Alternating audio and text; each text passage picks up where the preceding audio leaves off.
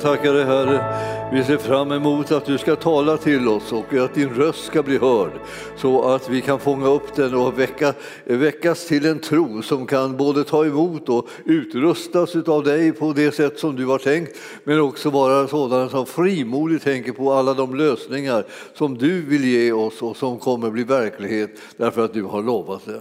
Vi överlåter oss Herre till dig och vi förväntar oss underbara ting den här kvällen. I Jesu namn. Och församlingen sa Halleluja. Ja, välkommen hit eh, ni Herrens älskade och eh, tack lovsång. Hela, eh, hela truppen, är på att säga. hela.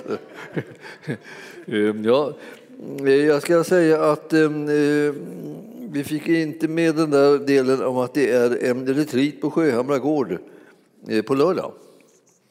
Så är ni som är intresserade av att liksom vika lite tid och vara tillsammans med Herren och till uppbyggelse och till vila och så där. Och det så kan ni passa på och ta och njuta av det där.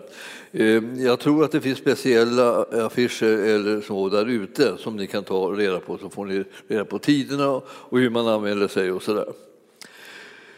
Ja, nu har vi onsdagsmöte. Och det är härligt alltid. Och eh, det är ju så att det där får man se hela tiden. Det är eh, ganska många bekanta ansikten som kommer på onsdagsmötena. Eh, och eh, med en hunger och en iver. Det är därför en stor förmån att få liksom stå och tala till er. Därför att ni, ni hjälper mig genom att ni drar från Gud så att eh, så man blir tvungen liksom att säga både det ena och det andra som man, som, som man, som man inte hade, hade tänkt egentligen. Och nu, så, nu för tiden så bryr jag mig inte om att tänka speciellt i förväg. Eh, det enda som vi vet den här kvällen är, alltså, eh, är att vi kommer att tala om eh, Hebreerbrevet 11. Och det är ett brev som handlar om tro. Alltså, och det är just det där kapitlet också, det handlar om tro. Och det handlar om sådana exempel, människor som, som, har, som har mött Gud och hur deras tro har växt sig så stark. Så att det, har skett under, alltså de har gått till, till världshistorien på grund av att de fick tro på Gud.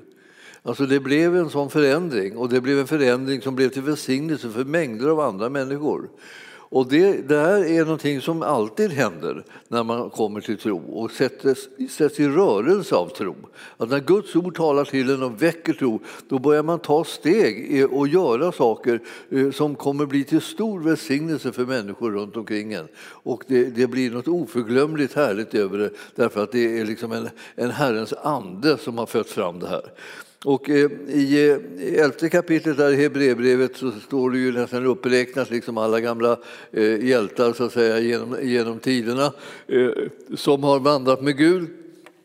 Och vi ska titta på några bara sådär och se vad, vad de vill lära oss. Och det första är det ju det fantastiska som egentligen står mm, Först är det principen, och jag ska läsa den igen för jag har haft den uppe några gånger på sistone. Men alltså tron, vad det är för någonting. Och tron är alltså en övertygelse om det man hoppas och, alltså, och en visshet om det som man inte ser.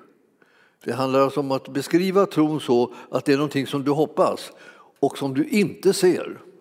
Så Det är tron. Så om du tycker att du ser det så är det inte tro.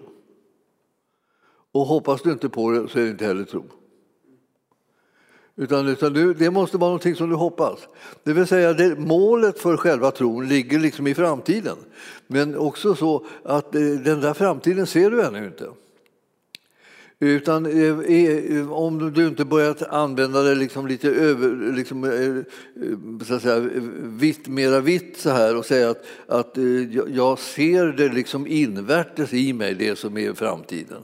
Och det var någon som sa så här att jag var, eh, tänk, tänk om, eh, om, eh, om eh, min släkting eller som eh, vad det var, någon, jag tror att det är farfar eller någonting så här. Tänk om han hade fått vara med och se det här som jag nu har liksom gjort liksom i Guds rike så här eh, och, och, och, och som, som har tagit form efter liksom i, i hans fotspår. Så. Tänk om han, och då sa han, eftersom du ser det så har han sett det. Det vill säga, du hade aldrig fått se det här om inte han hade sett det så att säga, invärtes först. Därför så fick han en tro eh, på sånt som man inte i det naturliga, det yttre ser, men som han kände var det som Gud kallade honom till att eh, förverkliga. Och, och nu så har det blivit synligt bland oss, men, men han, det är bara därför att han såg det innan det syntes. Och, och, ibland så kommer vi och går och bärare på saker och ting. Vi ser saker och ting invärtes som ska bli, ta form i vårt liv, eh, men som ännu inte syns. Det är någonting som man förvaltar i tro. Det är det som man kan så säga, hålla fast vid och, ge, och ge, ju mer man håller fast vid det och arbetar liksom i, i linje med det, eh, att det ska förverkligas, eh, desto närmare når man det här målet som är det som man hoppas, visionen, kallelsen som ligger i framtiden. Alltså eh, är det inte någon särskild styrka så där att man ser det med sina naturliga ögon. Det, det, där behövs ingen tro. Det är bara att konstatera att nu är det där. Men det behövs tro när man ska konstatera, när det inte syns, att nu är det, har det kommit i alla fall. Och det är lika säkert. Allt det där som Gud lovar är lika säkert som om det redan var gjort. Han är inte liksom en sånt väsen som säger en sak och gör en annan. Det är mera vårt problem. Men han är inte sån, utan när han säger en sak, då är det lika säkert som om det redan var gjort. Så när du har att göra med ett sånt, med ett sånt väsen som Gud så, så har du att göra med någonting som, är så, som skakar om det. För att, att du, får, du får väga orden och eh, informationen på ett helt annat sätt eftersom han är så trofast.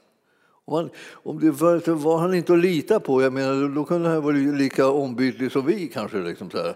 Ja, vi, ja, vi önskade, vi ville gärna, men det blir ingenting. Liksom, och så och, och, och, då kan han säga så här, ja, ja, förlåt, jag, jag hade tänkt att det skulle bli så här, men det blev aldrig någonting. Liksom, av det. Men så är Gud inte alls, utan det som han har talat ut här, det är det som tar form. Det är redan så, så säkert att det, man kan tala om det framtida som Gud har utlovat som om det redan fanns nu. Så, så, så, så säkert är det. Och, och, och, då när vi ser på det här med, med, med, med tillvaron så så står det att, det här, att det, i tredje versen står det genom tron så förstår vi att världen har skapats genom ett ord från Gud. Ska vi ta liksom, nu vänder vi på steken och så försöker vi titta tillbaka i tiden innan världen fanns. Då, så, säga, så sa han ett ord. Och då, just i det ögonblicket, kom världen till. Och om den hade någon, någon slags process i sig i sitt tillkommande eh, så eh, var det ändå redan säkert, i och med att han sa det, att världen kom till innan du och jag kunde konstatera att vi såg den. När vi väl såg den så, så, säga, så var det bara liksom ett, ett, ett, en påminnelse om att det som Gud talar ut, det blir verklighet med en enda gång. Det här kommer du när du tänker på de här sakerna och kommer in i ditt eget liv och ditt livs olika situationer. När du då får ett löfte från Gud så kommer det vara ett sånt här revolutionerande löfte som kommer att kunna infrias så fort du tror honom om det. För att han har redan gjort det, han har redan gett det, allt står till ditt förfogande och i samma stund som du tror honom om det så är det här ditt. Och då tänker jag, ja men vad är det jag ser inte? Ja det är det som är tron. Men i och med att du tror på det så har du det fast det kommer manifestera sig i synlig mått lite längre, lite längre fram kanske. Det kan gå väldigt snabbt och det kan gå, ta lång tid. Men det är så, om du håller i rätt sak, i det ord som Herren har talat med din tro, då kommer det alltså alltid att ske. Och det här då, hur hela världen har kommit till, så, eh, det, var, det är mycket sådana där liksom, program där man pratar om olika saker som Big Bang och sådana här saker. Och det, det liksom har smällt till någon, någon gång och så plötsligt har eh, ingenting blivit någonting. Eh, det är ganska sällsynt, om vi säger så, då, att, det, att det bara liksom sker av sig självt. Så det är inte så att när du är ute och går någonstans eh, och eh, så plötsligt så, eh, när du är ute och går så, tjong, så ser du att det ligger en penna där. Då tänker du inte så här, hmm, Jaha, den kom till genom att det smällde till och så kom det, blev det en penna. Du tror alltid liksom att det är en penna. Det är någon, det är någon som har tappat den. Mm, ja, så när du tittar på den så här så, här, så tänk, jag tänker det är ju någon, någon naturligtvis som har gjort den också. Eh, det var en vanlig penna, men det är liksom, ändå är det någon som har gjort den. Så du är liksom övertygad om att det är någon som har gjort den här pennan. Du tror inte bara att liksom, den plopp, ploppar den upp liksom så här. Utan det, det, det, tror du inte ett ögonblick på. Utan du tror att det finns det någon som är en skapare till den här pennan. Fastän det bara är bara en enkel penna. Man tänker på hela jorden då. Har den kommit till? Ja. ja. Då tänker man den kom till med att det sa plopp. Eller pang, eller, eller pang eller någonting sånt Det, det, det, känns ju lite genant att man ska ha, gissa på det, att det skulle fungera på det sättet. Liksom. Det är klart att den har en skapare. Alla som tittar på skapelsen brukar bli, och studera den mer och mer, blir mer och mer fascinerade av hur oerhört alltså, detaljerad och fantastiskt fungerande själva skapelsen är. Man, man kan inte liksom tänka sig att det bara kommit till av en hoppsan. Så här. Nu blev det någonting. Nu blev det ett universum. Tjong. Nej, vi, vi, vet. Vi har att göra med en skapare. Vi har att göra med honom. Och han, när, när vi förstår att, att Gud har sagt ett ord, han har yttrat sin vilja och därmed har saker och ting tagit form och kommit till. Och eftersom det hela övergår allt vårt förstånd över, överhuvudtaget så är det ju inte liksom det viktigaste att han förklarar hur han gjorde det. För vi behöver inte göra om det. Det här är ingen instruktion till dig och mig. Så här, hur ska vi göra nu när vi skapar en värld? Så här, för ni allihopa ska bli fostrade så att ni kan gå och skapa världar här och där. Nej, det är inte alls ert uppdrag. Ert uppdrag är att se till att människor kommer till Gud. Hur, vad är det som har hänt som är på den vägen? då? Jo, Herren har sänt sin son och han har gett sitt liv och han har frälst, frälst människor. Och de, alla de som tror på honom ska inte förgås utan få, få evigt liv. Det är det som, är, som handlar om frälsning frälsningens budskap till människorna. Alltså allt det här andra är undrens värld som Gud har skapat och eh, den förstår vi, den kommer från honom. Men, men det är en trosfråga. Och därför så ser ni här att eh, eh, det finns omdömen från Gud som inte vi får reda på varför han ger det omdömet. Det fanns ett, tidigt ett par bröder som hette Kain och Abel. Och de är nämnda här i den här boken och då, då var det så att de skulle frambära offer till Gud. Och då, Kain och Abel det var sådana som levde efter syndafallet så att säga, de hade mycket att offra för. Så att säga. Det var mycket saker som, är, som, är, som inte var som de skulle. Och relationen till Gud var också eh, eh, märklig alltså, och, och, och, det var en stor kamp. Och då så skulle de i alla fall bära fram offer. Och när, när de då tände sina eldar och la sina offer där och, eh, och röken liksom steg upp mot himlen så visade det sig att eh, Kains rök den liksom eh, steg inte. Utan den som bara la sig liksom som lite ut med, ut med backen. Och eh, han kände sig otroligt förkastad. Han undrade vad var det för fel på mitt offer. Då? För när han tittade på Abels offer så steg Abels offer rakt upp till himlen som ett mottaget i välbehag från Gud. Och vad var det som hade hänt där då? Ja, det, det, vet vi inte riktigt mer än så här.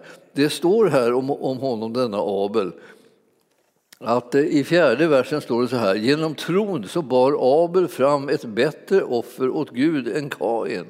Det står förklaringen var det var tro som denna, denna Abel hade som gjorde att han kunde bära fram ett bättre offer än Kain.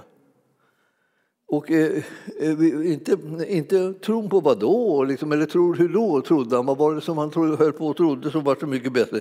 Det, det står inte omtalat, utan det var bara så att genom tron, att han hade tro, så fick han det vittnesbördet att han var rättfärdig eftersom Gud själv bekände sig till hans offer. Så att när Gud liksom tog emot hans offer, som han kom då, då bekände sig Gud till hans offer och därmed så blev han eh, betraktad som en rättfärdig man. Men vad, vad, om karln kunde stå där och riva sitt hår och säga vad gjorde jag för fel? Liksom.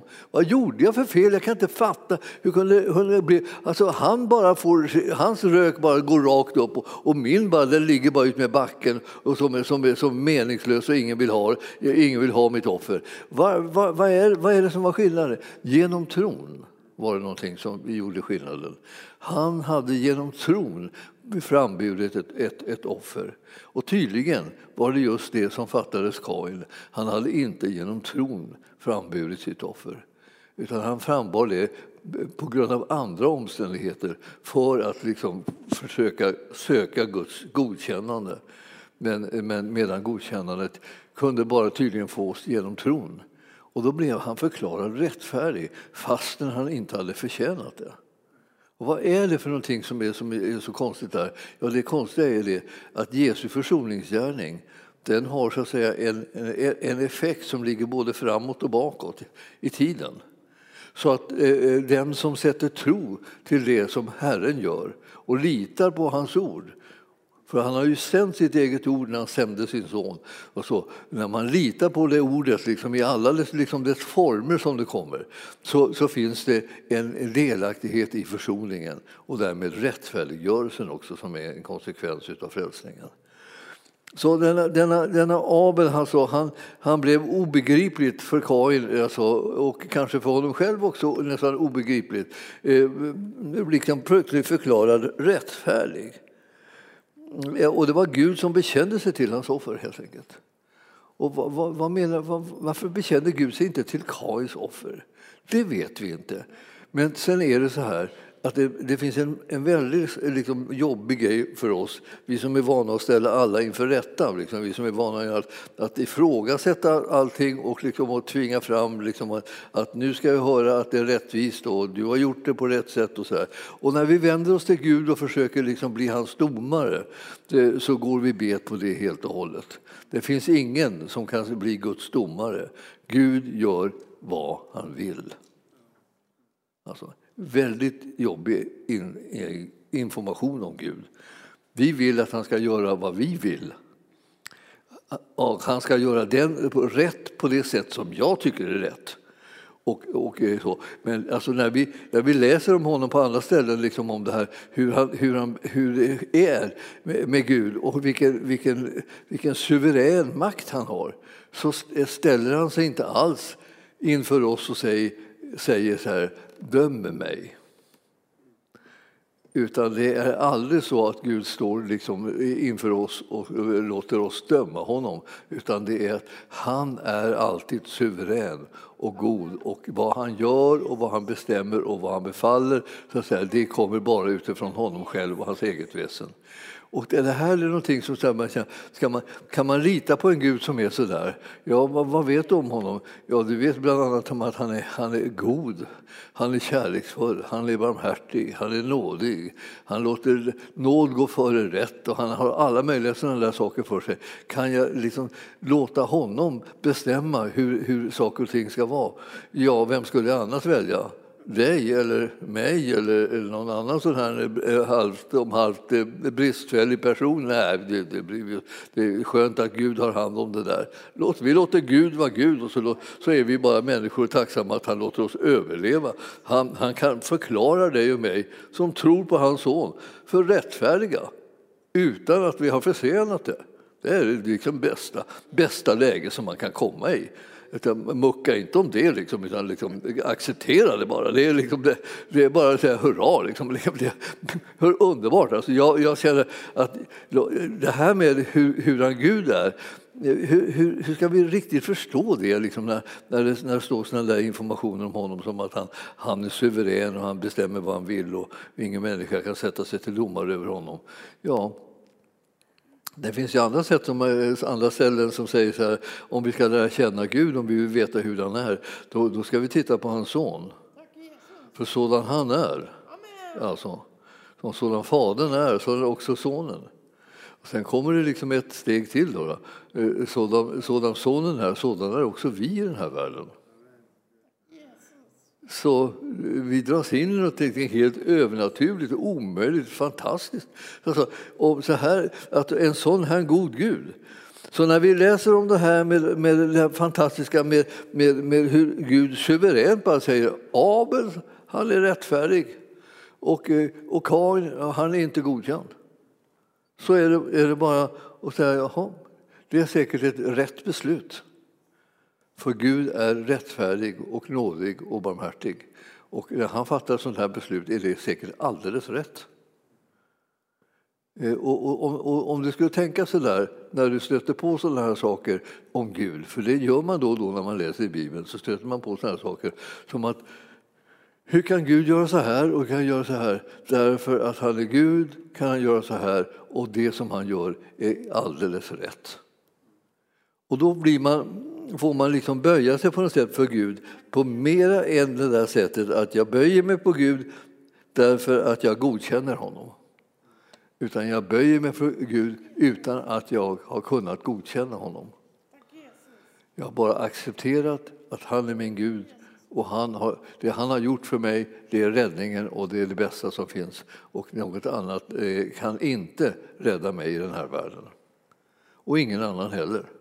Så det här det suveräna liksom är, det så, är så fantastiskt. Och nu när människor då möter Gud, då ser ni hur de blir. De blir, de blir ofattbart järva och vågar ta vilka, vilka enorma steg som helst tillsammans med sin Gud. Därför att han liksom låter dem få en, en sån inspiration genom att de märker hurdan han är så att tron blir så att säga, en verkligen revolutionerande kraft i deras liv. Och ni ser på de här, efter, Abel så kommer det ju liksom en, en man som verkar vara väldigt, liksom väldigt from man. Det står om honom, han heter Enok då, eller Hanok. Han, han, han vandrar med Gud alltså, och han eh, hade ständigt träff med Gud då och då. Så här. Och, så, och så gick de tillsammans och eh, eh delade liksom upplevelser och tankar och sådana här saker. Och, och, och, en dag när han liksom höll på där och vandrade med Gud så såg han, såg han inte upp på något sätt, eller vad man ska säga. Han, han märkte inte riktigt vad som hände, för utan ett det så befann han sig i den himmelska världen. Han hade liksom plötsligt bara gått så att säga, tillsammans med Herren och plötsligt var de hemma hos honom istället för hemma hos Hanok eller Enok. De började där hemma hos Hanok och Enok så pratade de liksom, och så blev de liksom upptagna med det och så plötsligt så befann de sig i himlen och man såg honom inte mer. Nej. Det enda sättet att få se honom, Enok, det är att eh, eh, komma till himlen. Och dit är vi ju på väg. Så det, det, då kan ni prata med honom om det där. Hur gick det till liksom, att man blir så förlorar sig själv så i det här samtalet som man inte märkte förrän det var för sent? Liksom, eller vad ska jag säga? Eller, det var inte för sent, det var ju som härligt liksom, resultat av den där vandringen. Men han hamnade där. Va? Och, och då kan man säga, hur kunde han ta med sig Hanok till himlen? Gick det att få in honom i himlen? Han borde, han borde ju varit, varit en syndare då.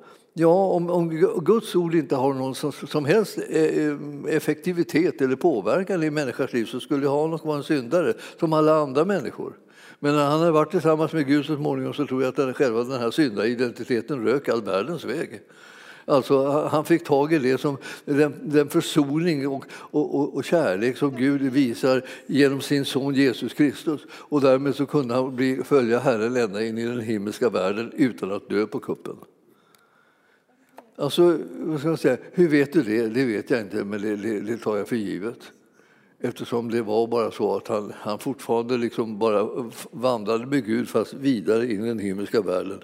Eh, en sån gemenskap hade annars varit helt omöjlig. Eh, alltså, eh, det här, han, det står det, det var, han fann, man, man fann honom inte alltså mer, till Gud hade tagit honom till sig.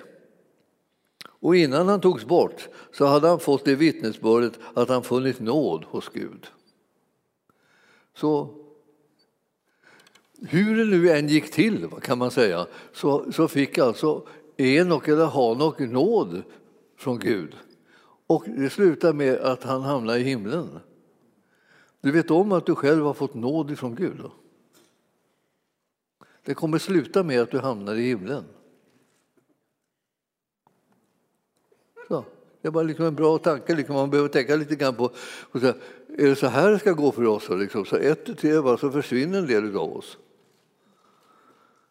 Ja, eh, det vanligaste man brukar, brukar säga liksom det vanligaste är att ja, förr eller senare ska vi väl alla dö och sådär. Man kan tänka i sådana tankar. Men man kan också tänka i sådana tankar att liksom, förr eller senare liksom, så har man inte någonting som man ska göra här nere längre så därför går man hem till Herren. Och då liksom kommer, går man liksom från, den, från den härligheten att få vandra med Gud i den här tiden till att få vandra med Gud i evigheten. Det är, det är, det är, inget, det är inget dåligt. Om jag, eh, jag har, man hör ju då ibland människor som säger att de vill, de vill hem. Liksom. hem. Ja, men det, och, det, och, det, och det stod här bland, bland några av de här som, som, som ni nämnde här, bland de här troshjältarna att det var, han, eh, eh, det var en som längtade, och det var Abraham, han längtade efter, eh, efter hemmet, hem, hemmet som han skulle till. Då. Och, och, då var det inte tillbaka, alltså tillbaka till det hem som han kom ifrån. För han kom ju liksom från trakten av djur. Och, och, och så, så sa Gud att han skulle bryta upp och vandra iväg och, liksom och bosätta sig i Kanans land.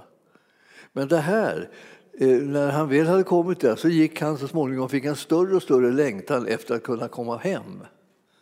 Och då var det inte det där som är ganska vanligt när folk kommer så att säga, flyttar från ett land till ett annat, så att man liksom på något sätt tänker sig en dag så kanske jag kan återvända hem, liksom till mitt hemland därifrån jag kom. Men Abraham, han ville inte hem därifrån han kom, utan han ville hem till det himmelska hemmet som han hade fått i himlen. Så, att säga. så det var dit han ville vara och, och, och, och på den vägen så var han. Vi ska ta, bara ta liksom en liten titt på honom alldeles strax här nu. Men innan dess då så ska vi se på i, i, i vers, i vers 6.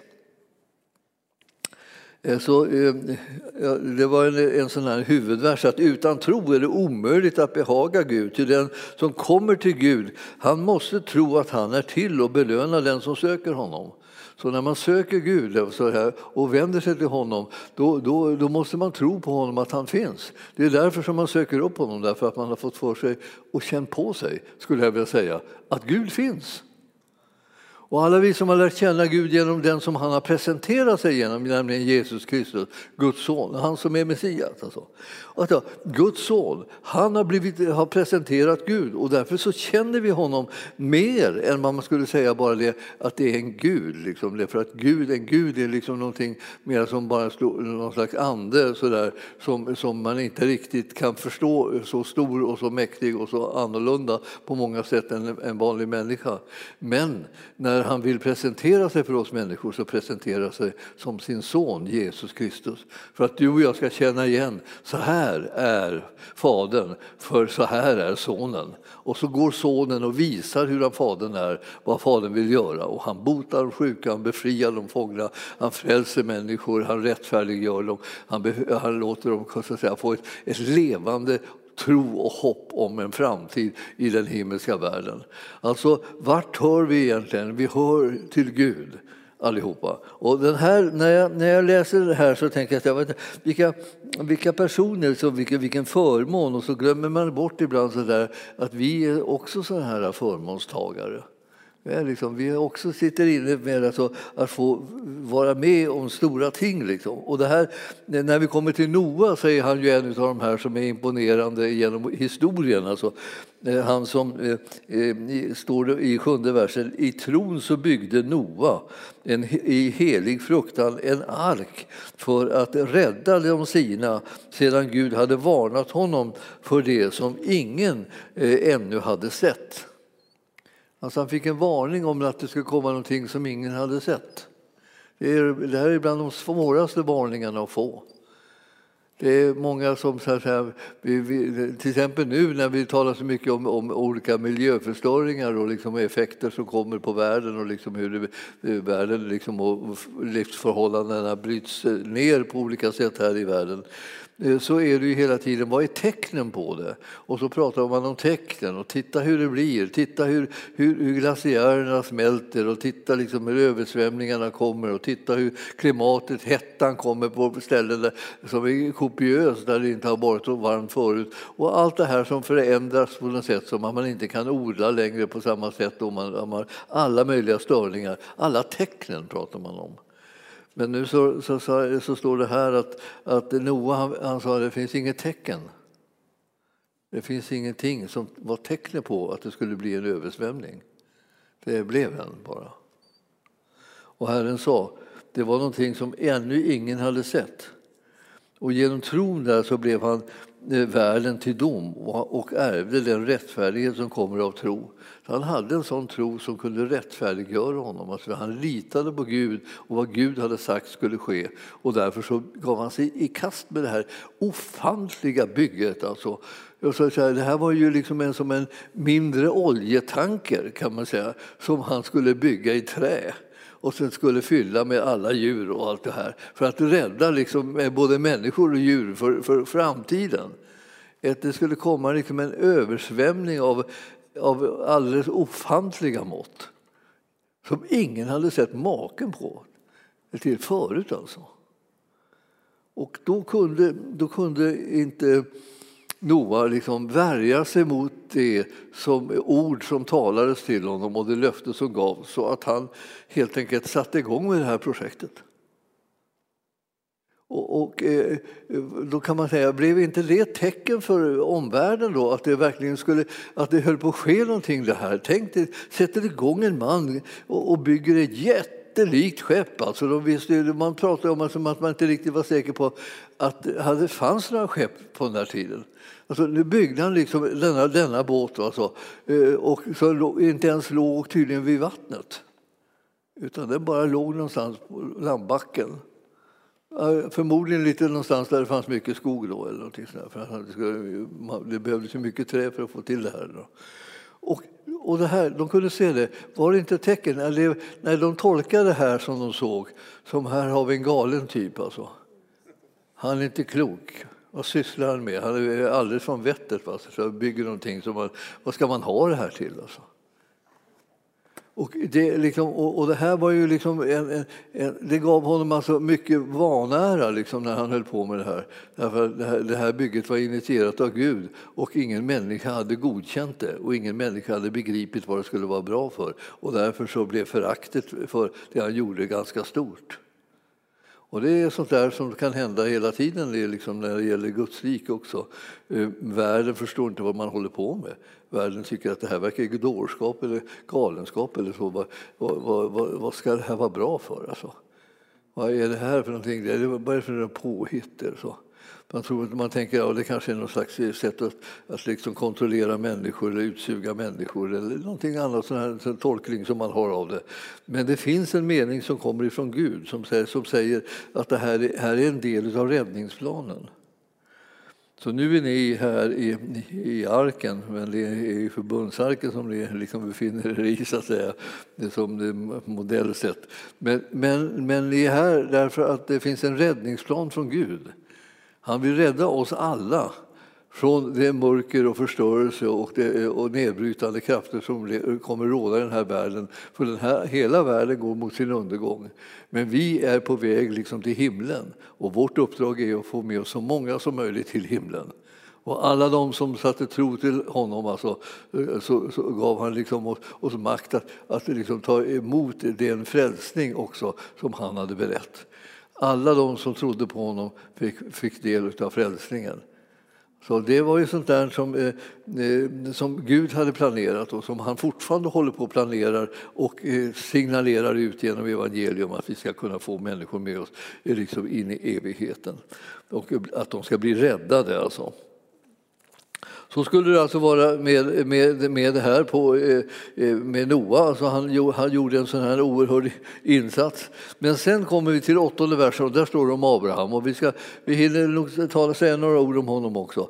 Abraham är alltså liksom trons fader. Om honom ska du läsa i Romarbrevet 8 gärna, för att det, det är ett sånt här, nej, vad säger, jag, fyra är det, Romarbrevet 4, och det är ett sånt härligt kapitel alltså, där, där det står talas om liksom just hur han, Abraham hade, hur han hade det och vilken utmaning han fick i sitt liv. Där alla tecknen skulle liksom ty, tyda på motsatsen mot det som han själv trodde på.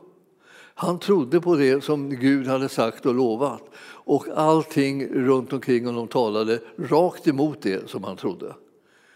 Och det där kan hända dig och mig också, fast vi tycker aldrig om det. förstås. Vi tycker ju liksom att det är jättejobbigt och vi vill att tecknen ska tyda på att det kommer bli som vi, som vi tror. Men, det, men, men tecknen tyder på att det blir inte alls som vi tror. Och, när, och då, att ändå då hålla fast vid det eh, som, som Herren har sagt, det liksom fordrar liksom en, en oerhörd målmedvetenhet och överlåtelse till, den, till det här ordet. Vi tror på att Gud är trofast och håller vad han har lovat. Det är det som är vårt kännetecken, vi som är troende, vi som är kristna.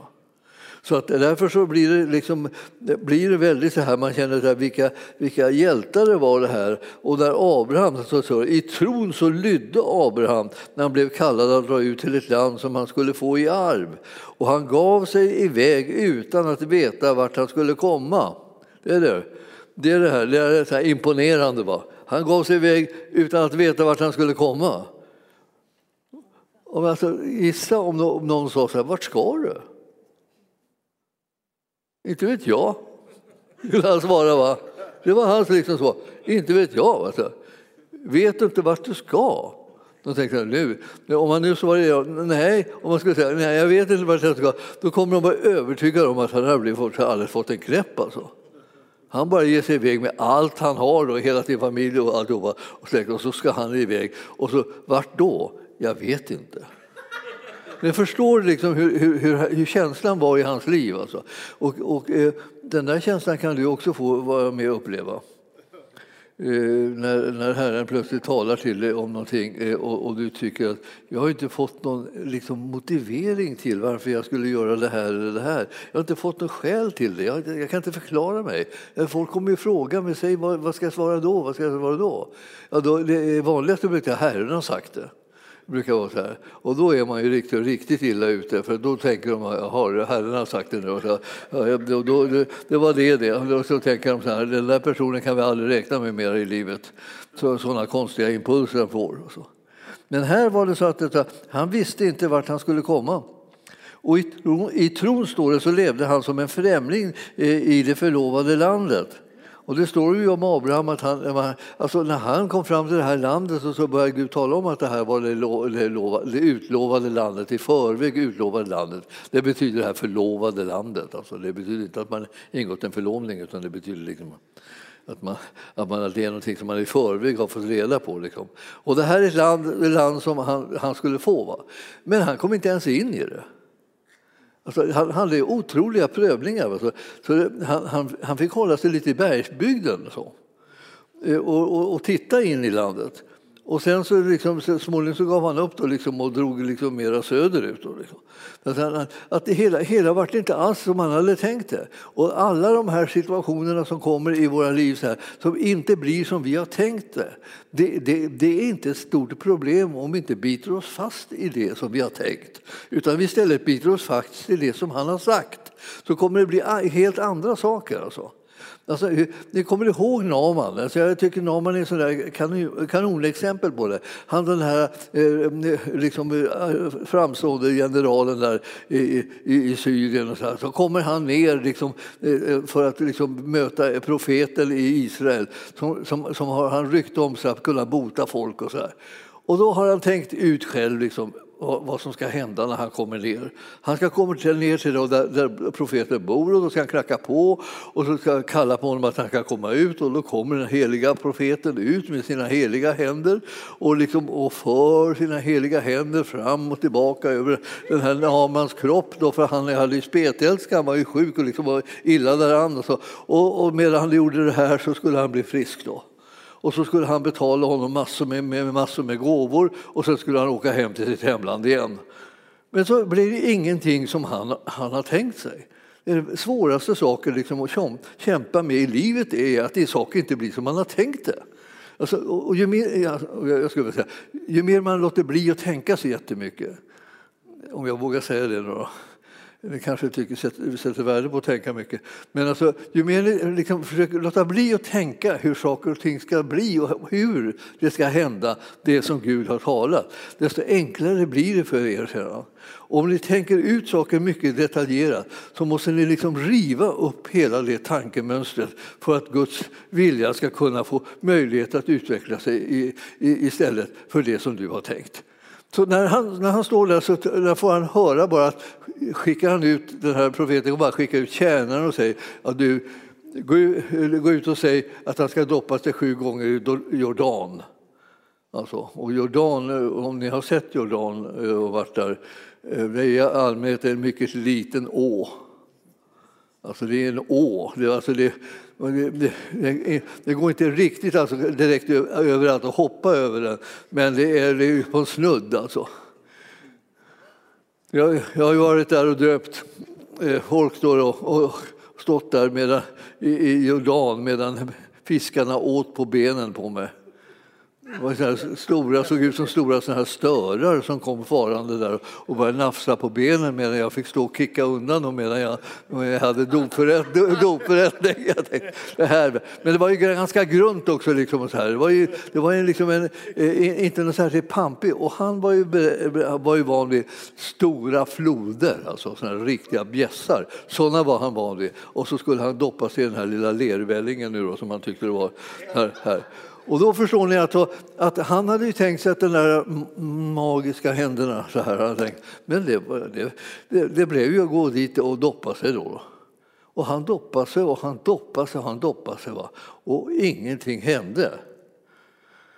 Alltså, så att när han då gjorde det här sjunde doppet då, så, då hade han ju samlat på sig dåliga erfarenheter, alltså sex dåliga erfarenheter av att man kom upp likadan som man när man kom ner i det här. Och, och, och det var en skam utan like och där stod alla hans liksom, tjänare och medarbetare allihopa och tittade på honom medan han doppade sig här. Då och liksom försökte hålla sig för, för skratt möjligen eller, eller åtminstone visa sig ha en värdig uppsyn så att inte deras herre blev rasande för han, var ju, han såg ju mer rasande ut för varje gång som han kom upp säkert. Liksom så här.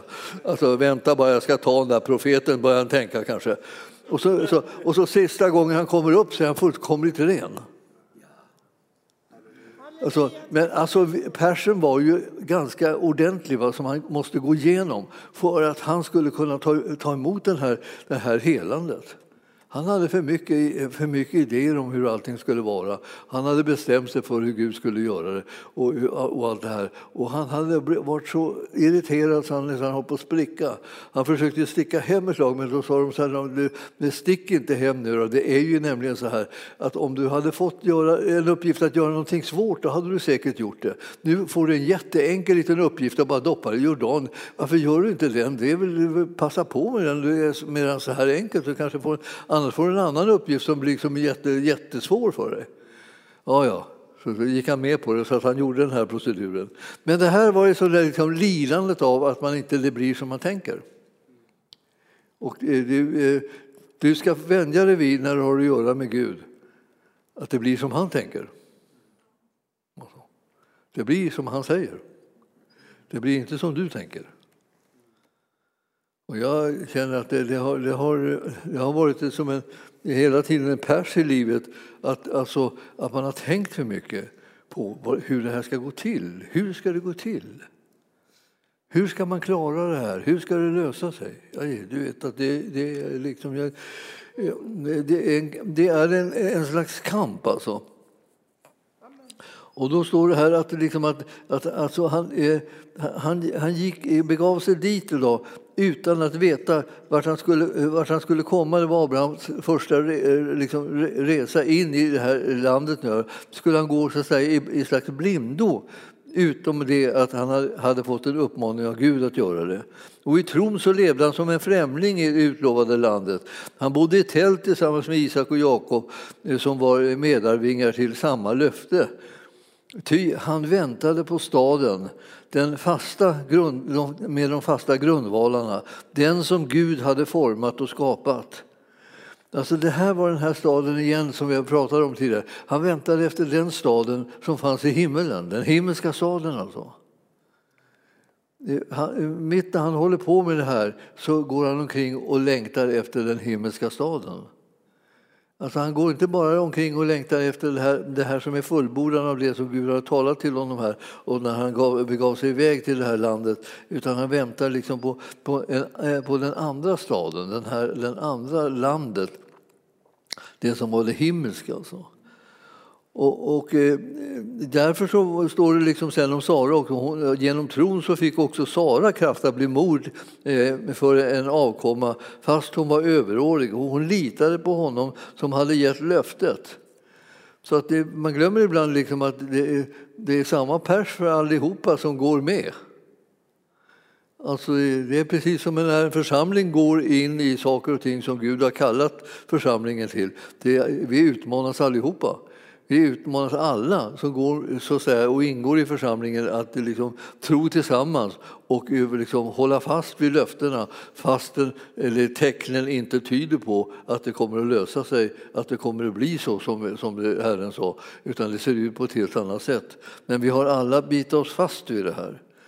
Och därför så fick också en enda man barn, talrika som stjärnorna på himlen och oräkneliga som sandkornen på havets strand. Och detta trots att han var så gott som död. Och det här, det här är sånt där som jag tycker är så ofantligt imponerande. Hela hans liv är så här, den ena så att säga, oerhörda utmaningen efter den andra som får han uppleva Abraham. Och, så. och nu hade han ju fått sånt här löfte att dina efterkommare ska bli som stjärnorna på himlen och, och, och sanden i havet. Och han hade inte ett enda barn. Så efterkommande måste ju komma liksom genom något barn. Annars blir det inte efterkommande. Så det, liksom, det, måste till ett barn. Och så småningom blev han ju liksom helt upptagen och stirrig på det här så att han tänkte att jag ska få fixa det här själv. Liksom. Eftersom eh, det verkar inte som om Sara och jag får barn tillsammans. Så, så att då började han liksom, eh, eh, manipulera situationen och skapade olika typer av svårigheter och konflikter som, som håller i sig genom århundradena. Därför att han inte vågade liksom lita på Gud helt fullt när det gäller vissa saker. Han tänkte det här, det här går inte. Jag vet hur det är. När man kommer upp i den här åldern då får man inte längre några barn. Jag vet hur det är. Jag, det går inte. Jag, jag, jag, jag, åtminstone så, så är det så att nu är Sara absolut slut. Hon kan inte längre få några barn. Hon, och hon, hon har inga förutsättningar. Så att han, liksom, han bestämde att han kunde bedöma det här bättre. Och det blev ju då liksom att det blev eh, en konflikt som föddes också. Och jag, jag, säger, jag säger till att det, det, det här är liksom en, en, eh, en, typisk situation för varje människa som, som håller på att vandra med Gud. Att eh, om man lägger sig i de här sakerna och ska göra dem så som man tycker är vettigt och, och eh, rimligt och bra och, och man känner att det här kan jag bättre än Gud så drar man på sig tidernas problem. Det, alltså, det där att, att våga liksom, att, att hålla fast vid att det är, är och blir så som Gud har sagt. Eh, det är det som banar väg för att det finns ett skydd liksom, i den här utvecklingen. Och, eh, och man behöver inte liksom, komma in i varenda liksom, svårighet och kris och, och eh, liksom, krockar med allting som det blir annars när man själv lägger till sina åsikter och sina tankar och ska liksom, fixa grejerna. Ja, eh, eh, det, här, det här kapitlet nu har vi bara liksom nosat lite grann på i början här. Och jag vill säga till er, för jag ska sluta nu med det här. Eh, vi, eh, att läsa hela kapitlet och tänka på det här, det här handlar om oss. Alltså när man har att göra med Gud, då är det liksom inte något, liksom någonting enkelt egentligen som är, som är. Det är inte enkelt därför att du och jag är med. Om, det var, om, det var, om vi tänker att det bara var Gud som hade någon talan och fick vara med när, vi, när vi, du och jag går tillsammans med Gud, så är det bara han som får talan, då blir det enkelt. Men eftersom du och jag är här så, och lägger oss i det här så blir det inte enkelt. Det blir otroligt påfrestande och svettigt liksom, därför våra insatser liksom komplicerar saken. Och, eh, och, om, jag, om jag skulle tala till mig själv så skulle jag ge mig det rådet, lägg av och låt bli att lägga dig i. Eh, för det, det, är liksom, det har aldrig för mig varit någon särskilt framgångsrik väg. Och jag har inte tyckt att någon annan har haft någon sån bra väg heller på det där sättet. Utan jag ser ju att liksom alla de som lägger sig i det som är Guds plan, eh, de får, de får extra problem. Så, men om du vågar lita på Gud så kommer du kunna, kunna se vilken suverän liksom, Herre han är och vilken fantastisk makt han har och vilka insikter han har när han säger hur det ska ske och på vilket sätt det ska ske och var det ska ske och alltihopa det här. Om du bara bejakar det och hänger på så, att säga, så kommer du in i det som är det förlovade landet. Annars får du springa omkring där i bergstrakterna liksom och försöka leva som en, en sån här vanlig sån här bergsget. Man nöd och näppe liksom livnära sig på liksom några ett annat gräs som dyker upp. Det är en väldigt mager tillvaro medan Herren hade tänkt att vi, skulle få uppleva mjölk och honung. Liksom. Ni vet, löftena har varit goda, stora, smaskiga medan det, med det, konsekvenserna av alla egna ingripanden gör att man, att man får liksom någon slags eh, vegankost. Ja, ja, förlåt ni som är veganer, jag, jag, jag menar inget illa, jag bara menar det. Liksom, det, blir liksom, det blir en aning liksom eh, knaprigare och, eh, än vad man hade tänkt. Och be den helige Ande att du låter orden som har gått ut ikväll verkligen tala till oss så att det blir liksom eh, så att din vilja ska kunna ske. Det vill vi. Vi vill säga ja till det. Vi vill vara de som är, inte blir rädd för omständigheterna, inte ger upp därför att vi inte hittar lösningarna själva, utan de, vi vill vara de som litar på dig i livets alla omständigheter och låter dig genomföra och fullborda det som du har planerat och tänkt. Vi bara proklamerar ditt herravälde över oss, Herre, och vi tackar dig för att du är så god. Och när du säger att du har rättfärdiggjort oss och godkänt oss och frälst oss och, och fött oss på nytt så tar vi bara emot det i tro och bejakar det. Därför den härlighet och trygghet som finns i att vara godkänd av dig och välsignad av dig, den övergår allt förstånd. I Jesu namn och församlingen sa Amen. Halleluja, halleluja. Tack Jesus.